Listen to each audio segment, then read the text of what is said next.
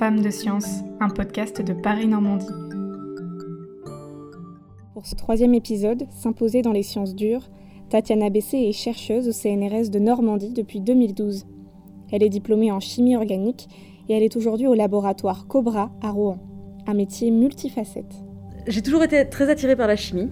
Euh, par la chimie organique, ça c'est clair, depuis, euh, depuis le, lycée, je pense que c'est vraiment quelque chose qui, m'a plu, j'ai eu un déclic à cette période-là. Après, le métier de chercheuse, finalement, ça s'est construit au fur et à mesure de mon cursus, euh, où j'ai découvert que ce métier-là était accessible. Je viens pas d'un milieu de chercheurs, donc c'était pas quelque chose pour lequel j'étais vraiment très familiarisée. Mais au gré finalement des différentes expériences que j'ai eues, je me suis rendu compte que ça pouvait être quelque chose qui pourrait me plaire. Et, voilà, et j'ai la chance de faire un métier qui, me passionne. Tatiana a vite remarqué que les femmes sont moins nombreuses dans la science. Je, pense que effectivement, quand vous, comme on peut s'y attendre, il y a beaucoup moins de femmes que d'hommes dans notre métier. Enfin, par exemple, dans l'équipe dans laquelle je suis, je suis la seule permanente femme. Mais euh, néanmoins, si on regarde l'effectif, par exemple, de notre UMR, euh, les femmes représentent 10 à 20% euh, Et elles sont pas moins compétentes que les hommes, hein, loin de là. Mais je pense qu'effectivement, il y a... je pense qu'à certains niveaux d'études, après, il y a une espèce d'étau qui se met en place, alors que ce soit pour des raisons personnelles ou d'autres raisons.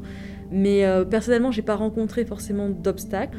Néanmoins, je vis quand même et je travaille dans un milieu qui est quand même plutôt masculin, on va dire, qui nécessite de trouver, euh, bah, d'être performante dans un milieu et d'être nous-mêmes qui, nous l'imposons en fait, à vouloir montrer bah, qu'on est tout à fait capable et que, euh, et que être une femme, ben, finalement, la science ne devrait pas se résumer à être une femme ou être un homme, mais être, plutôt être un bon chercheur. Pour elle, la pression et l'autocensure font le quotidien des femmes scientifiques. Après, c'est, chacun voit euh, comment il a envie euh, d'évoluer et, finalement quelle autocritique il peut avoir et quel degré de, perfectionnisme il peut avoir. Mais je pense que c'est ouais, important aussi de montrer, je pense qu'on a aussi un rôle de modèle. Et, euh, en fait, à travers ça, bah, je pense que c'est, là où, il y a une certaine pression qui se met en place.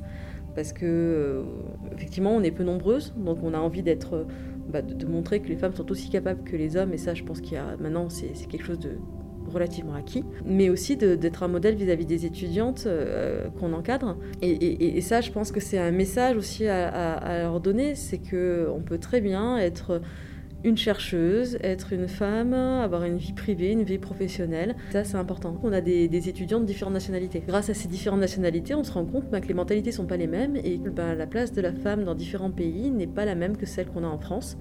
Et euh, bien qu'on a probablement beaucoup de choses encore à apprendre. Il existe des pays où la situation est, beaucoup plus, euh, on va dire, euh, où, la, la, position de la femme n'est pas acceptée comme elle l'est en France. Et, ça, c'est aussi intéressant de voir et, d'apprendre de ces personnes-là. De se dire qu'effectivement, des choses qui nous sont acquis parce que des femmes avant nous se sont battues pour acquérir ces droits-là, bah, ces droits-là ne sont toujours pas acquis dans certains autres pays. Tatiana a déjà connu du sexisme, mais cela reste minoritaire. Pour être très honnête, ça m'est arrivé. Euh, que ce soit en France ou à l'étranger. Hein. Euh, mais, mais je pense que ça nous permet aussi de nous endurcir.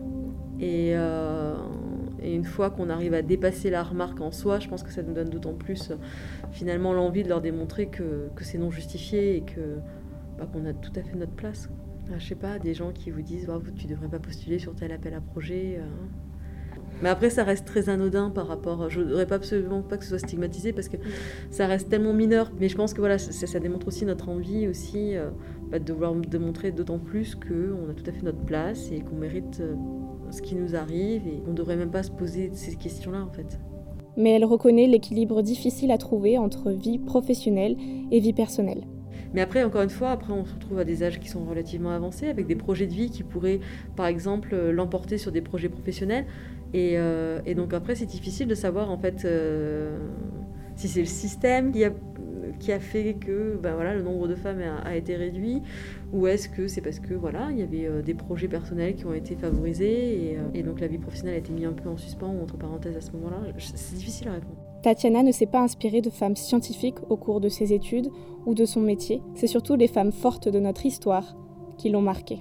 J'ai eu beaucoup d'hommes en fait euh, qui ont été des modèles à, la fois dans la façon dont ils traitaient la science, mais aussi l'éthique avec laquelle ils la traitaient. C'était des gens brillants qui n'avaient pas du tout d'arrogance, qui étaient vraiment avec qui on pouvait apprendre et ça j'avais j'ai beaucoup apprécié ça.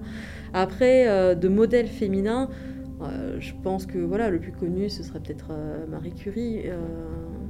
après, il n'y a pas eu qu'elle, hein. il y a d'autres femmes françaises qui, sont très renommées aussi. Mais au contraire, je pense que Enfin, il y, a des modèles, je, pense à Simone Veil, je pense à, des gens qui ont vraiment marqué euh, l'histoire, pas forcément en tant que femme scientifique, mais, mais en fait, ce qui c'est. Enfin, je me suis pas dit j'ai tel ou tel modèle. Je pense qu'en fait, ce qui me plaît plutôt, c'est les, les, messages et, les valeurs qu'elles ont pu euh, véhiculer et, et que j'aimerais bien, à mon échelle, pouvoir continuer en fait à pérenniser. Un message aux jeunes filles qui nous écoutent? Moi, je pense qu'il faut pas hésiter, il faut foncer. Euh, avoir la chance d'avoir un métier euh, passionnant qui vous permet de vous lever tous les matins avec le sourire, euh, je pense que ça n'a pas de prix. Et, euh, finalement, on peut être scientifique, être une femme et, tout avoir. Il n'y a pas de choix à avoir. Je pense qu'il faut juste bah, ne pas avoir peur et puis se, lancer dans l'aventure et puis voir jusqu'où elle peut, elle peut vous mener. Quoi. Merci d'avoir écouté ce troisième épisode du podcast Femmes de science de Paris-Normandie. Restez connectés sur le site web de parisnormandie.fr pour le dernier épisode.